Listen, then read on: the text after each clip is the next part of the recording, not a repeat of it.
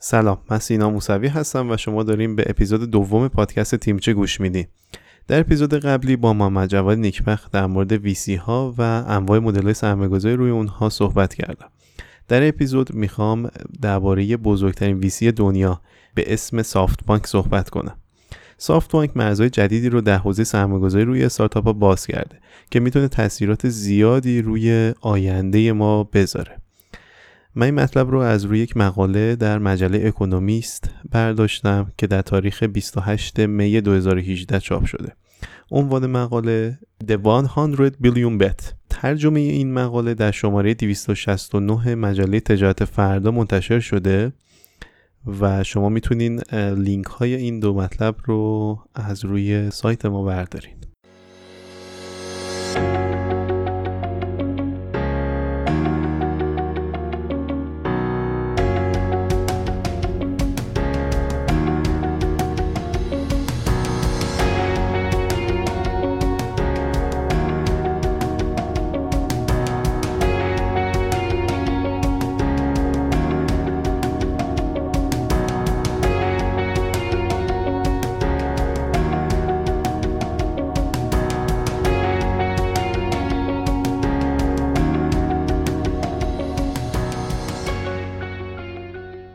دو سال پیش اگه دنبال بانفوس دارین فرد در شرکت های حوزه فناوری میگشتین احتمالا نام های آشنایی چون جف بزوز از آمازون جکما از علی بابا یا مارک زوکربرگ از فیسبوک رو میشیدین اما امروز یک مدعی جدید وجود داره.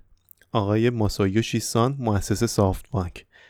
سافت بانک یک شرکت ژاپنی در امور تلکام و اینترنته که صندوق سرمایه گذاری بزرگی تأسیس کرده. مدل سرمایه گذاری و حجم سرمایه سافت بانک رقیبان و شرکت هایی رو که دنبال سرمایه هستن رو حسابی ترسونده این صندوق نتیجه قرارداد ویژه‌ایه که در سال 2016 بین آقای سان و محمد بن سلمان منعقد شد. ولیعهد عربستان سعودی که با آقای سان اعتماد داشت 45 میلیارد دلار به عنوان بخشی از تلاش خودش برای متنوع کردن اقتصاد کشورش به وی داد. این سرمایه بزرگ باعث شد تا سرمایه دارانی از دیگر کشورها جذب این شرکت بشن. این جذب سرمایه خیلی بیشتر از 64 میلیارد دلاریه که تمام صندوق سرمایه گذاری مشترک در سال 2016 از سراسر جهان جمع کردند. در حوزه شرکت های سرمایه گذاری اعتقاد داره آقای سان قدرتمندترین سرمایه گذار جهانه. آقای سان بیشترین تصمیمات سرمایه گذاری در سافبانک رو می‌گیره. یکی از بهترین سرمایه گذاری او سرمایه گذاری اولیه در علی بابا قول خورده فروشی چینیه که مدتی پیش در بورس نیویورک سهامش عرضه شد. اولین سرمایه گذاری او قبل از حباب دات کام شروع شد. یه توضیح کوچیک باید در مورد حباب دات کام بدم. حباب دات کام یه حباب اقتصادیه که بین سال 95 تا سال 2000 میلادی ایجاد شد. طی اون در بازارهای بورس سهام شرکت های فناوری به شدت رشد کرده و شرکت های سرمایه گذاری برای تنوع دادن به سبد سرمایه گذاریشون رو به شرکت های با محوریت نرم افزار اینترنت آوردن. اما این سرمایه گذاری ها به صورت فلهی و بیدقت و بیپشتوانه بود. این حباب در سال 2000 منفجر شد و خیلی از شرکت های فناوری تعطیل شدن یا ضربه خیلی سختی خوردن. مثلا شرکتی مثل آمازون در اوج حباب ارزشی حدود 107 میلیارد دلار داشت و بعد از ترکیدن حباب این ارزش به 7 میلیارد دلار نزول کرد. البته جف بزوس و شرکت آمازون تونستن بحران پشت سر بذارن و امروز ارزش آمازون به بیش از 300 میلیارد دلار رسیده.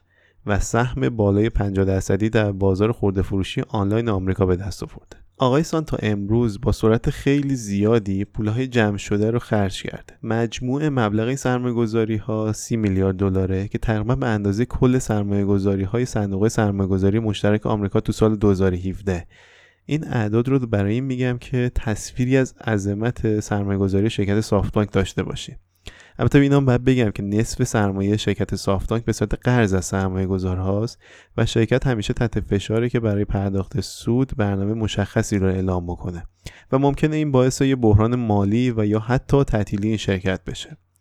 اما حتی اگه این شرکت شکست بخوره و تعطیل بشه تاثیر پایداری برای سرمایه‌گذاری فناوری گذاشته.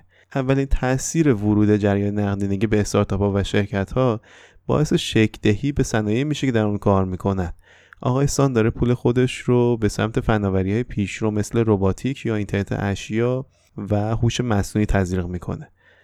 اون قبلا سهام شرکت های بزرگی مثل اوبر یا Flipkart یا WeWork رو خریده که کمک زیادی به رشد اونها در ابتدای کار کرده سافت بانک می‌خواد تو پنج سال آینده در 70 تا 100 unicorn فناوری که به صورت خصوصی ارزش بیش از یک میلیارد دلار یا بیشتر دارن سرمایه گذاری بکنه.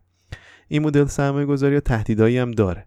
مثلا یک شرکت یا استارتاپ سرمایه جذب شدهش رو به جای اینکه صرف رشد و بهتر کردن خدمات خودش بکنه صرف رقابت با رقباش بکنه. دومین اثر شرکت سافت بانک و آقای سان بر روی صنعت سرمایه گذاری پرخطر یا ویسی ها ایجاد رقابت و جذب سرمایه سرمایه گذاران غیر عادیه شرکت Sequoia Capital حالا اسمش رو دقیقا تلفظش رو نمی‌دونم دارم درست میگم یا نه که یکی از مشهورترین نام های سیلیکون ولی هستش مجبور شده واکنش نشون بده به حضور سافت بانک و جذب سرمایه بکنه تا سطح سرمایه خودش رو در رقابت با سافت بانک متعادل تر بکنه.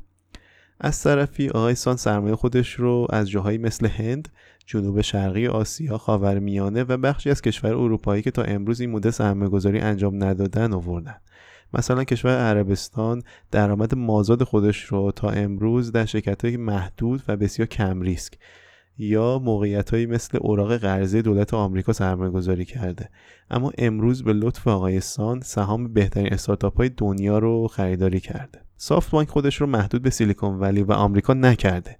مدت قبل 500 میلیون دلار در شرکت واقعیت مجازی انگلیسی سرمایه گذاری کرده یا مثلا 460 میلیون یورو در Auto1 که دلال آنلاین ماشین در آلمان سرمایه گذاری کرد. سافت بانک همیشه از طرف سرمایه گذاراش در فشاره که به جای اینکه منتظر مؤسسان استارتاپ ها به کالیفرنیا سفر کنه یا سیلیکون ولی دنبال استارتاپ ها و کارآفرینان در همه جای دنیا باشه.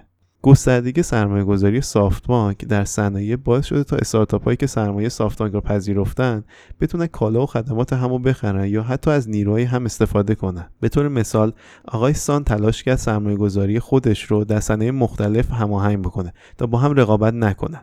ابتدای سال 2017 اوبر رو تشویق کرد تا کسب کارش رو در آسیای جنوب شرقی به رقیب خودش بفروشه و توافق با رقیب خودش در هند با اسم اولا بکنه.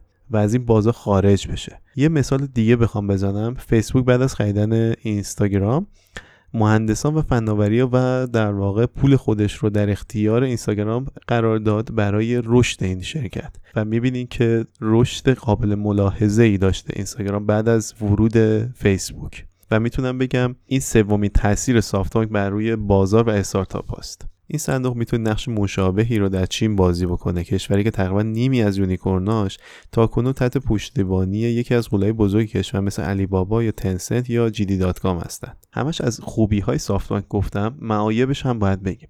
ورود سافت به یک استارتاپ باعث میشه که ریسک افزایش هزینه اداره استارتاپ رو زیاد کنه. این افزایش هزینه اداره استارتاپ ها چیه؟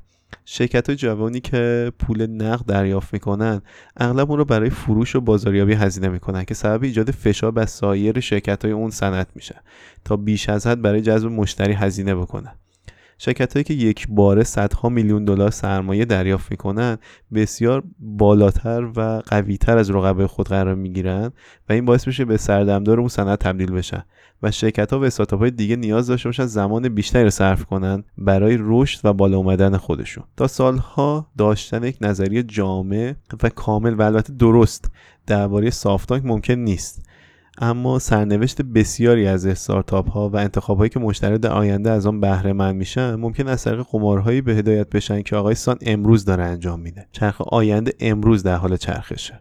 مدل سرمایه گذاری سافت بانک آشوب گرایانه است. اما آیا این مدل سرمایه گذاری خوبه؟ پروژه آقای سان قطعا جذابیت خودش رو داره و داره جهان آرام VC ها در سیلیکون ولی رو به هم می‌زنه و ممکنه رقابت رو علیه غولای فناوری افزایش بده. این شرکت به مؤسسان استارتاپ پیشنهاد میده تا پیشنهادات سرمایه گذاری از طرف گوگل و فیسبوک و آمازون رو قبول نکنه. البته دست چک پرپول اونها در رقابت با غولها تصویر بهتری از اونها می‌سازه. چیزی که شنیدین اپیزود دوم پادکست تیمچه بود. این اپیزود رو در اول مهر 97 ضبط کردم و امروز که منتشر میشه اخبار ناراحت کننده ای از ناپدیدی و یا قتل آقای جمال خاشقچی روزنامه نگار تمام سایت ها و خبرگزاری ها در سراسر جهان رو پر کرده. همونطور که در اول اپیزود گفتم یکی از بزرگترین سرمایه گذارهای سافت بانک عربستان سعودی و آقای محمد بن سلمان ولیعهد عربستان هستش. و در روزهای اول انتشار خبر مفقودی جمال خاشقچی سافت بانک طی بیانیه گفت که این خبر رو زیر ذربی می‌ذاره و بررسی می‌کنه تا اگر قضیه حادتر شد اقدامات عملی بکنه برای این موضوع. امروز که این قتل بنا به گفته منابع ترک تایید شده ارزش سهام سافت بانک 8 درصد افت کرد که حدود تقریبا 20 میلیارد دلار ضرر به سافت بانک وارد شده که مبلغ خیلی زیادی هستش و من سعی می‌کنم بعد از انتشار این قسمت خبرهای تکمیلی تر رو در سایت و توییتر پادکست تیمچه منتشر بکنم. ممنونم از شما که منو همراهی کردین. خداحافظ.